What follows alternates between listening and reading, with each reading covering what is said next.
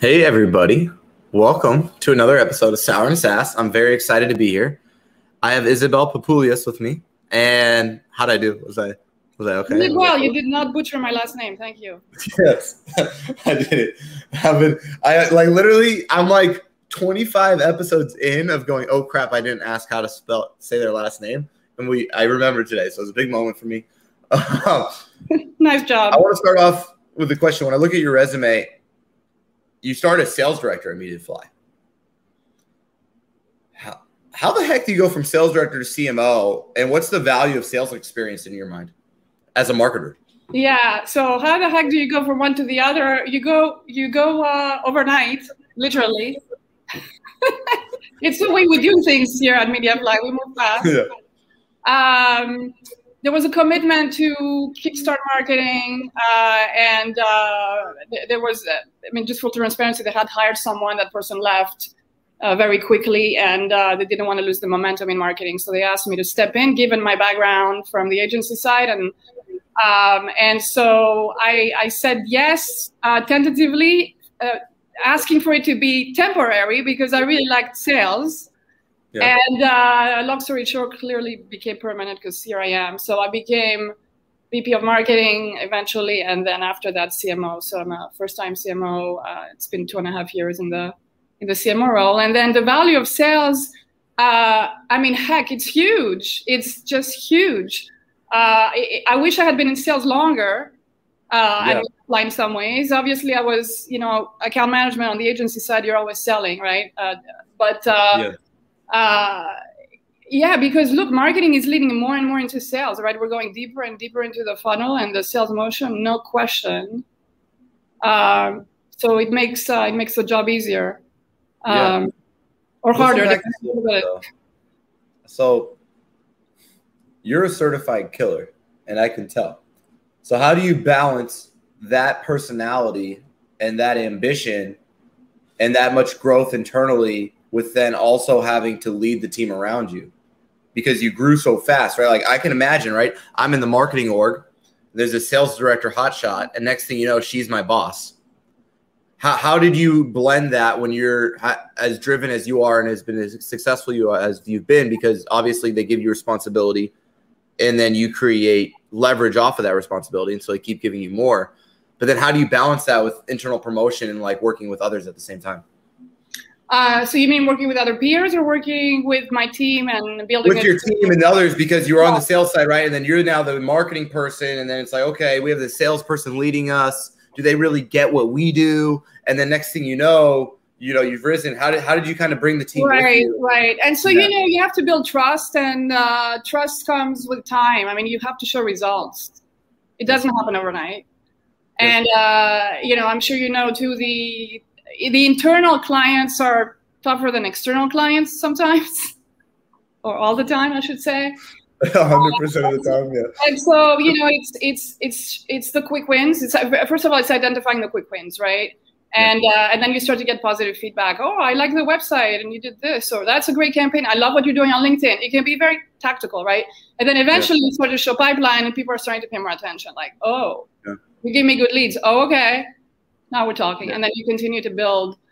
And then at some point i think you get permission to to start working on the brand which is a whole other a whole other conversation. And as far as the team yeah. leading the team and building the team because there was no team when i started. My, my predecessor had literally just hired four people and they had just arrived and then he left right? So um, and then growing that team and that's for me it's staying very close. And i don't mean close in managing them micromanaging but staying close in terms of the one-on-ones and the more formal quarterly check-ins and what does the one-on-one cadence look like for you? What? Weekly bi-weekly? Are you weekly or bi-weekly on those one-on-ones? I'll so i'm uh i'm bi- i'm uh, bi-weekly. Okay bi-weekly. with my direct reports and then i do check-ins uh, every couple of months with the rest of the team right down to the, to the most junior person. And then every quarter we do formalized one-on-ones with everybody and i'm a part of those. Uh, and and the reason why those are important for me is because we we really check ourselves in terms of career development and also what I call work satisfaction. Like I actually have a chart and we rank um, work satisfaction on different levels, and it allows me to really look for the red flags, right? If, if work satisfaction is going down quarter over quarter for a certain person, then we talk about why that is and what, yeah. how can I help, etc. Uh, career growth, same thing, right? If I understand their aspirations, then I can support and create their dream job, uh, you know, over time, and uh, and so that goes a long yeah. way towards retention. I love that. So I have kind of some follow-ups on that. It sounds like culture. Obviously, you know, you're a big believer of you know investing in the culture and turning it into a process right and then from that process generating a greater output when it comes to performance um, does it actually work that way yes i think right. so absolutely absolutely um, and because because also the longer people stay the better they get yeah usually yeah. right they they they go deeper into their role and they grow uh, and I think you can see quickly. I mean, look, sometimes it hasn't been the right fit, and the way I like to handle that usually is I be, be direct on this. I don't like to fire people. Uh, I think yeah. when people don't work out, it's not because they don't smart; it's because they're not in the right situation. Uh. And so you have a conversation, and and usually it's mutual. By the time you have this conversation, you have it again. You know, you start to plant the seed. I'm not really sure. Is this really the right thing for you? You know, it's not a surprise when you finally say, you know, I really think that we you probably need yeah, to yeah. start looking for something else. And that's the way I like to do it, right? It's uh, yeah. everyone their runway to. No, I love that. I'm always curious because like I believe it in practice and I know why it works, but then I also come from this high performance sports background where the person either gets in front of the goal and they score and they do that more often than everyone else or they don't. And in business, we're like, well, maybe one day they can learn to score. In sports, you just look at them and you're like, you got it or you don't and everybody at the highest level works equally hard. And there's some people that work less hard because they're more gifted, but the best of the best are the most gifted and the hardest working. Yet in business, we like somehow lower our standards sometimes. Mm-hmm. And so I'm always trying to find that balance of like how much is a performance culture and how much is a like community culture and then how do you drive performance through both? Because I think it's a it's a delicate balancing act that I think every C-level executive is playing is high performance team with high retention culture. And it's like the two are fighting each other sometimes, right? And so, yeah, I'm always curious about that. Yeah, and you know, I've there's definitely been times where like your gut tells you, right? Like, yeah, I don't think this is the right fit. And I always make sure I give people enough time to to progress. And probably sometimes I've waited a little too long.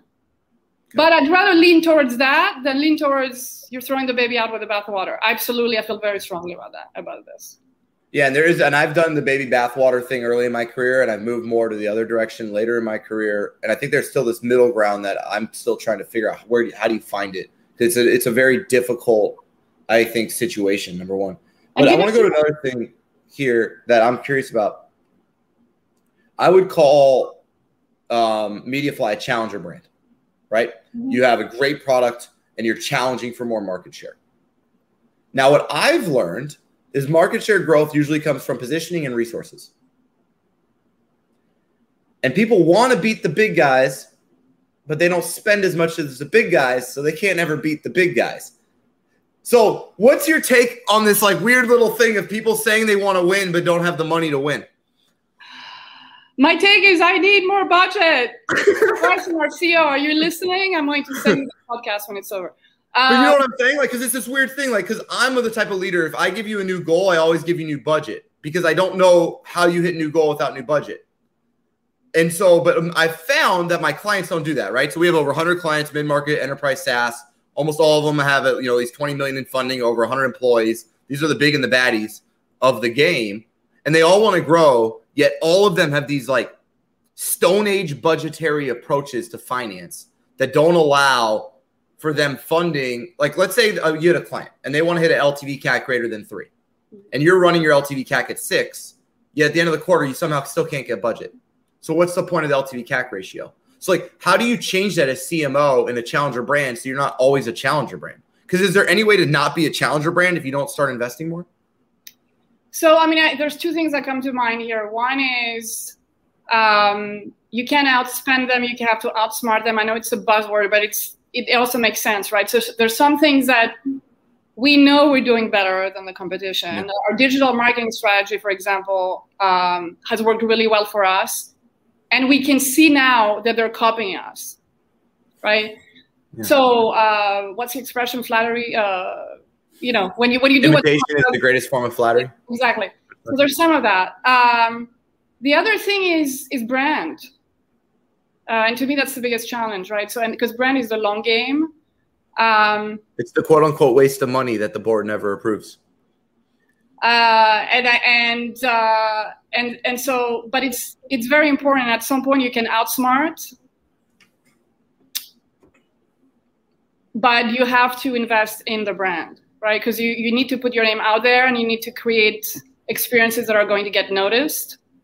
Uh, and you do not you may not be able to be always where your competitors are, but you should try to do more of that, is if, if possible. So I think that's I know the brand is always a challenging conversation in terms of uh, in terms yeah. of funding.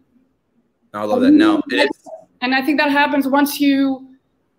In some ways, you need to get permission for that, right? You need to again, you bring demand, you show pipe, and then you can say, okay, now if we really need to continue to grow, you don't really want to do this darn thing.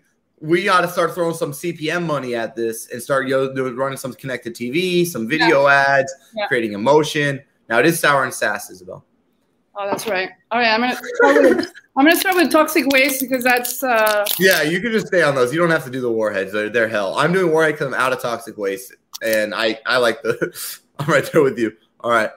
And this one is completely stuck, so you're gonna have to bear with me here for a second. Wow. I know. I pre-opened them because I have. I, to, I thought I had pre-open it, but okay. Oh God. These aren't bad. So like, just so everybody knows what I'm. Is this? Yeah, I've got a warheads. I, actually kind of no, the warheads are atrocious. So you have a tagline called "Evolve Selling." Mm-hmm. Yet you've not turned it into a category. Mm-hmm. Yet you said you want to outsmart the competition, and I'm right there with you. But I think a lot of people do create categories as startups because then they don't have to compete on the same set of features, right? And you guys have a great section called close in your website that talks about value selling and things like that. As a marketer, do you think this whole category creation thing is a bunch of hoopla? Do you think it's valuable? Like, where do you sit? Because obviously, category creation requires a great amount of awareness. And if you're saying you don't necessarily have enough for brand, it's hard to do category creation, right? So, like, well, where do you stand on this category creation concept? Hmm. Do you want the politically correct answer or the? no, I want the real answer. Give me, give me the sour and sassy. Yeah, I mean, I think I'm skeptical. I mean, to me, it's it's a case of with with all due respect to folks who have been writing about category creation, and I have learned a lot from your books, but I think marketing folks we have a tendency to use new words for all concepts um, to sound like we're coming up with something new. I mean, to me, it's all about positioning right? I was having yeah, I was having a conversation with my wife last night, and I was talking about therapies because it seems like there's adventure therapy, water therapy, horseback riding therapy. I said, oh my gosh, the therapists are just like marketers. We just come up, they come up with their own category so they can own it, and then they can market it as the leader in it, and they become the leader of horseback therapy. And I'm not saying horseback therapy has no value, but it's actually the same concept actually of like creating a new therapy is like creating a new category to a certain extent, right? Like you have a unique approach to doing something. Mm-hmm. You don't want to call it the same thing as everyone else because it's frankly different, but it might be able to be applied the same learnings of that to other things. Right, but the thing too is, and, and you know that's that's where we've landed ultimately is you want to be able to talk about yourself in a way that makes sense for your target audience. Um, and so that you can really be in their consideration set too. And the reality is, people think of our category as sales enablement and content management. It's not sexy. It's not as yeah. sexy as above selling. It's not as sexy as content engagement. I recognize all of this. Yeah.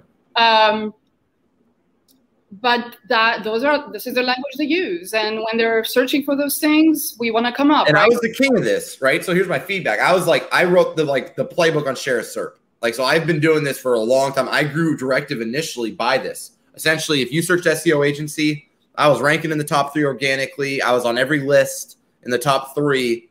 And what happened, and where I couldn't do it anymore, because I do, I was the biggest proponent of what you're saying, and it made a, a, a lot of money. I did great.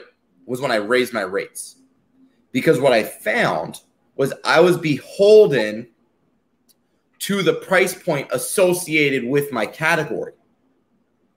In other words, essentially, if like your pricing and your AOV is oftentimes channel dependent. In other words, when I advertised on clutch.co, which is like your version of G2 or Capterra, mm-hmm. they would anchor my price to the two other quotes they got. So let's say I'm number three on Capterra and they talk to me and the other two players. The other two players charge 5K, 5K, but I have a 7K minimum. I wasn't able to monetize that channel anymore due to my higher price point because I was commoditized. They didn't understand what made me, they knew why I was better, but I have this saying that people don't pay more for better, they only pay more for different. And so I got stuck. Do you feel like that applies in software or is it different? I think it really depends on what you're trying to do. And um, and your positioning, right? And, positioning and, knowing your, and, knowing, and knowing your audience and whether you're up market, whether you're mid market, and all of those things. I don't think there's one universal answer. But I, yeah. but I think there's something to um, perception, right? That goes with the price point, perception of, of yeah. leadership and so on. No, 100%. Like I have this thing called perception is reality, right? I'm on the same line there. I guess you're totally right though, because like if I was a low average order value, high volume product, Capterra would kill for me. But if I'm a high average order value, ICP driven product, mm-hmm. Capterra is going to suck for me in a lot of areas because the vast majority of searchers don't have 100 plus seats, let's say, or whatever mm-hmm. that ICP criteria is.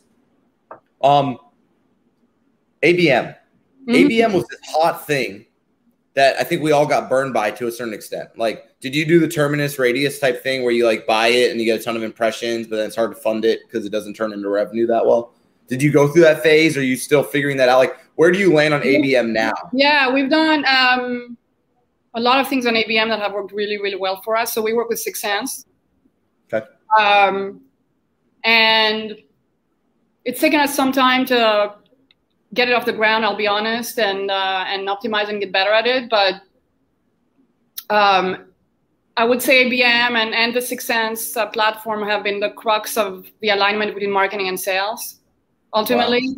Wow. Um, and going up market and having the discussions around ICP and staying really um, focused on our ICP um, and doing what I call 360, right? So it's it's we're targeting through 6sense digitally.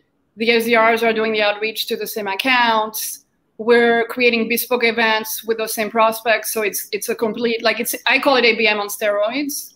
Yeah. Um, and the technology of ABM, so 6sense is um, one of the underpinnings of that. But it has. Why does it work? Uh, no, Why it does it work? Why does it? Hugely successful for us. Why does 6sense work though? Though, like, like, so like, I'll give you my experience. Mm-hmm. I was running the Terminus ads same TAM, right? 3,900 accounts. I got my outbound SDR team. I got my digital campaigns. I couldn't monetize Terminus like I could monetize my native stuff.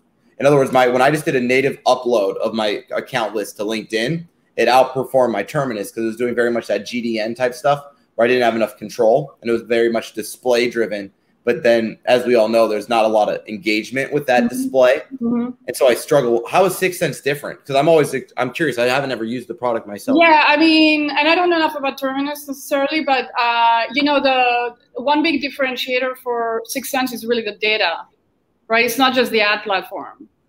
Okay. And so we get a lot of a lot of juice out of that. More orchestration you're saying. our, our entire outbound is uh, is mostly driven by intent, right? We know we, we look at activity, we know uh, what the accounts are searching for, we target the messaging based on the keywords, and uh, and so that's you know that's the thing. Now we are supplementing with Google Ads and so on, and retargeting, and uh, and that works very well for us too, right? So I, I want to be clear, it's not just 6sense. Yeah, yeah, that's interesting. But So essentially, using 6sense as like the uh, the foundation, the data orchestration, the uh, yeah. the alignment, the awareness, the tracking.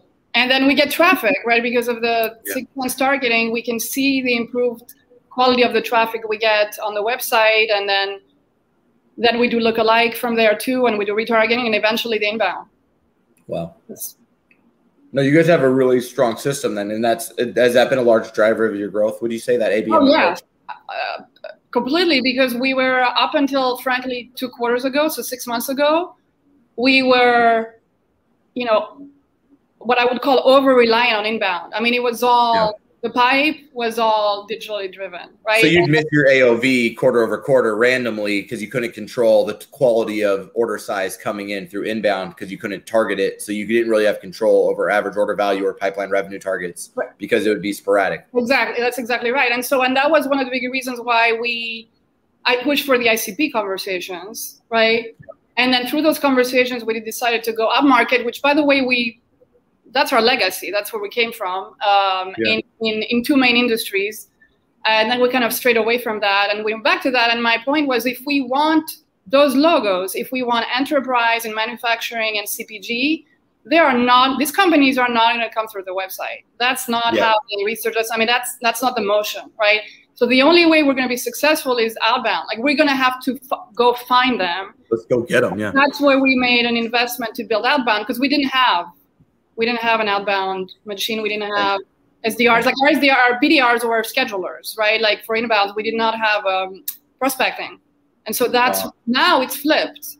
Now, you know, I would say it's 60 40, right? It's 60% outbound, in, uh, 40% inbound in terms of the pipeline sources. Yeah. But before it was like 80 20. Wow. And you did that in six months. That's really impressive, isn't it? yeah, it's about six months. I mean, it's we've all grown some gray hairs for sure. Yeah. Uh, and it's scary too, you know, it's there's a psychology to it, which is we knew that, right? So you're becoming really hyper targeted and you're starting to get fewer inbounds, and we're like, wait, should we go down market? Maybe we shouldn't, maybe we shouldn't with SMBs. Like, yeah. and then we have a discussion like, no, no, we need to stick to our guns, it's working. ASP is going up, velocity is going, all those things, right? And so you, you just have to watch the metrics, and it's uh, and stay the course, right? Half of marketing is not pivoting. It's ironic. It's scary, but it's. I working. love that. All right, we have another sour candy we got to do. Oh wow! I this know. is one I hate. I really like warheads. I think we're doing them in different order. I I did the toxic waste first. Which one are you doing now? I'm doing warhead. I ran out of toxic waste. Okay, this is really disgusting. Yeah, Brian, you got to buy me more candy, bro. that?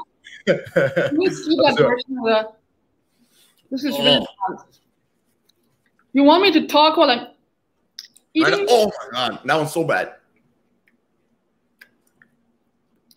Okay, now you do storage-based pricing. I don't really ever see that, where you're delineating between two plans. Mm-hmm. You don't mm-hmm. show the price. Mm-hmm. With a big differentiator at the top of your pricing scale is one gig or one terabyte versus two terabytes. Why? I'm just curious. Well, now, frankly, you're taking me into territory where I don't have a huge influence. Yeah, yeah. Mm. I was just curious if you knew. That's, that's, that, that's, legacy, and it's worked for us. Yeah. Um, we're also now considering some self-serve options, uh, and and what's worked uh, very well too, which is also on the website. I don't know if you've seen it. Is um, jumpstart, what we call jumpstart packages. So lower price point for limited users, and we get you up and running in three weeks, and it's risk free, and so those have been wow have worked very well. And then we grow, then we grow from there. I love that. I think obviously the hard part all those is if you have the outbound approach is you have to have a long enough LTV to fund the initial acquisition cost, right? Mm-hmm. And that's why the land and expand model can sometimes I've always struggled with on when you're heavily relying on paid ads or SDRs because you don't have your LTV CAC model gets weird. How do you do that different in software to balance that? Because I'm curious. Like I would love to do that in my own business, but you know, Directive runs off ads. Really, like we are an ad-driven agency, which is not like I think I might be the only one in the whole world. Like it's not normal. Like nobody does it this way. So like for you all being so outbound driven now, is it hard to have a land and expand model? Like out of just curiosity. No, I mean that's what we're looking to do. Okay. It's uh, I can't tell you if it's hard uh, because again the outbound engine is relatively new. Yeah. Um, so I don't ha- I don't think we have a, a, large enough base size to say we've done it successfully, but uh, I would say it's um, all the leading leading indicators are up, so it looks I like it for us. Yeah, no. The only reason I ask is because like I usually hear it's just like uh, you you do things different, which I like. You know, because I normally hear like we're all inbound, and that's why we do product led growth and land and expand because we have such a low acquisition cost. And you're like, no, no, we went all outbound we did do all that other stuff you're talking about, but we're also doing land and expand. And I'm like, okay, all right, I see you. I just like interesting to me. And to, to be clear, I don't think it's you know my team often hears me say this. I think diversity is great in life, but it's also great in business, right? Like it, like so. It shouldn't be all of one or all of the other. I don't want to end up in a place where we're like we we come over reliant on outbound. I think it should be a mix. There's always going to be you're going to lean in towards one more than the other. That's fine and because of what we do and what we offer and who we're going after, I think outbound will be the predominance. But I don't want to. We're not walking away from inbound, right? So we're continuing to do everything we're doing. We're just adding resources on outbound. I want to have a mix. You know, I definitely, absolutely, it needs to be outbound and inbound as in digital and field. How do you balance this new? I'm right there with you. I believe the same thing, but I get my butt kicked by it. So I maybe you have figured out. Like what I mean by that is like I go all in on my ICP. I get really good with first party data. I build up my TAM. I'm crushing it. Mm-hmm. And then I go look at my organic, right? So I do this like channel level planning every, you know, period of planning. And I'm like, it's hard to fund organic because the way you fund organic is with headcount. And then you have this really long payback period. And then it's hard to create content that acquires your ICP. You can promote the content to the ICP, but now you're kind of back to outbound. So inbound has become really content marketing enablement for your outbound. If that makes sense, like how do you keep investing in inbound while still narrowing your ICP? That's a hard question for me. So how do I we keep investing on inbound while while focusing on our ICP? Yeah, because it's hard, right? Because it's because the more you drill down your ICP, the less they search it. What I mean by that is like there's 10,000 people that search SEO agency. Mm-hmm. There's 100 people who search SEO agency for SaaS. So you have two options. You try to rank for SEO agency and serve 5% of total queries, or you try to rank for SaaS SEO agency and serve 100% of queries, but you can't scale it because you're kind of stuck. Right. I mean, we, there's always going to be some waste. I think, I guess maybe that's the answer, right? So there's always yeah. going to be some waste on the inbound, and yep. and we're okay with that. Yeah, because it says such a low acquisition cost. We're okay with it. I like where your head's at. Yeah, I'm just curious because it's like these are the little things I play in my head are like the the hypotheses of channels and logic, and then trying to match them to my strategy. It gets difficult with this game that we're trying to do as marketers, which is inbound and outbound and the blended customer acquisition cost, right? Now, you're doing something really cool, and I want to hear how you did it because I've I've actually I don't know how to do this. You've integrated three different acquisitions at MediaFly. Mm-hmm I can see it as a CEO, but I'd like to see it more from a CMO perspective because you're the one who act CEO. We get to sit there, give a big speech. Everybody claps for us. Sign, we seem like visionary. Sign the and paper. you all have to do it, right? So, um, like, I get to be like, wow, look at me. I'm brilliant. I just got EBITDA arbitrage. I use my capital wisely. The board's clapping for me. Everybody loves me. And then you got to pick up the pieces, right? So, as the CMO, picking up the pieces, it's so true. I know. Like, what, how do you integrate them? Like, like what do you do? Like, what's that? Like, let's say, what's the five steps of integrating a company to your marketing post acquisition? Cool. I love the question because yeah, that's been a big part of my life, and I and I, I couldn't have said it better. I mean, I joke with Carson about this all the time. Like, if we, if we do one more acquisition, you're going to kill me because so much falls on marketing. I mean, it falls on everybody ultimately, right? Product. Hello. Yeah. Um, and, and I've learned I've learned some things from that for sure. Yeah. Uh, and I, I talk about that a lot, right? So so the the biggest learning is really and I actually heard this from a former board member, and he said to me, you make the announcement obviously you have to prep and a lot of that falls on your shoulders right you need to understand the strategy what are we doing what we're doing why, why are we acquiring this company and then be able to translate it to the outside world but then just because the announcement and the deal is made and the announcement is made doesn't mean you've actually merged. And it takes time to do that and don't rush through it right? Okay. so the there's and there's a process right? And and, the, and we go through the same process every time and you know i'll skip a lot of the details but there's work streams that i build right? And so there's the the content and messaging work stream which means that you need to do an audit of the content and merge the two websites and so on. And then there's a an ops uh, work stream which is around tech stack right? And their and and their vendors are they using agencies? Do we have agencies? There's a duplication all those things. And then so you know there's three or four work streams like that. I assign leaders to each of the work streams and we have a plan you know and, and we go from there to execute. Um, but i would say really the biggest thing is three big learnings right one is don't rush through it in other words don't rush to merge yeah. Just don't. There's no need for that, right? So they'll have their website for a while. We have ours. They'll have their tech stack for a while. It's all good, right? They'll have their brand. We'll have ours. Uh, Merge too early and you don't monetize the acquisition, right? Because you, you, yeah. That's the other thing, and, and actually, which leads me to my next point, uh, which is check your own biases, right? And just because in many acquisitions you might be the bigger company or the bigger brand, it doesn't mean you actually need to absorb the other brand completely. And to be honest, we made that mistake. We made it our first acquisition at Alinean, which is our value selling tools in hindsight, and hindsight is always 2020, yeah, we were the bigger brand, but what we underestimated was there were a very, very niche product and a very niche brand. And within that niche, there were a leader. They're, they're big and, and bad, and that's the market. Right, when we, when we turned off their brand and absorbed into ours, we lost a lot of the awareness. And Yep. Well, we're very proud of ourselves because we actually did rush, despite the advice I received. Like in three months, we merged a lot of the components. The, the like like, like and we're like, yeah, we're amazing, we're amazing. And then we're like, a year later, we're like, Ugh. so so that's number two. Check your own biases, right? Just because you're yeah. incoming and you're absorbing them doesn't mean that you're bigger and you're better necessarily. So so check all of that. And then the third third um, learning that I feel very strongly about is what I call mind the people. And mind the people on both sides, because you're ultimately bringing two large groups of people together.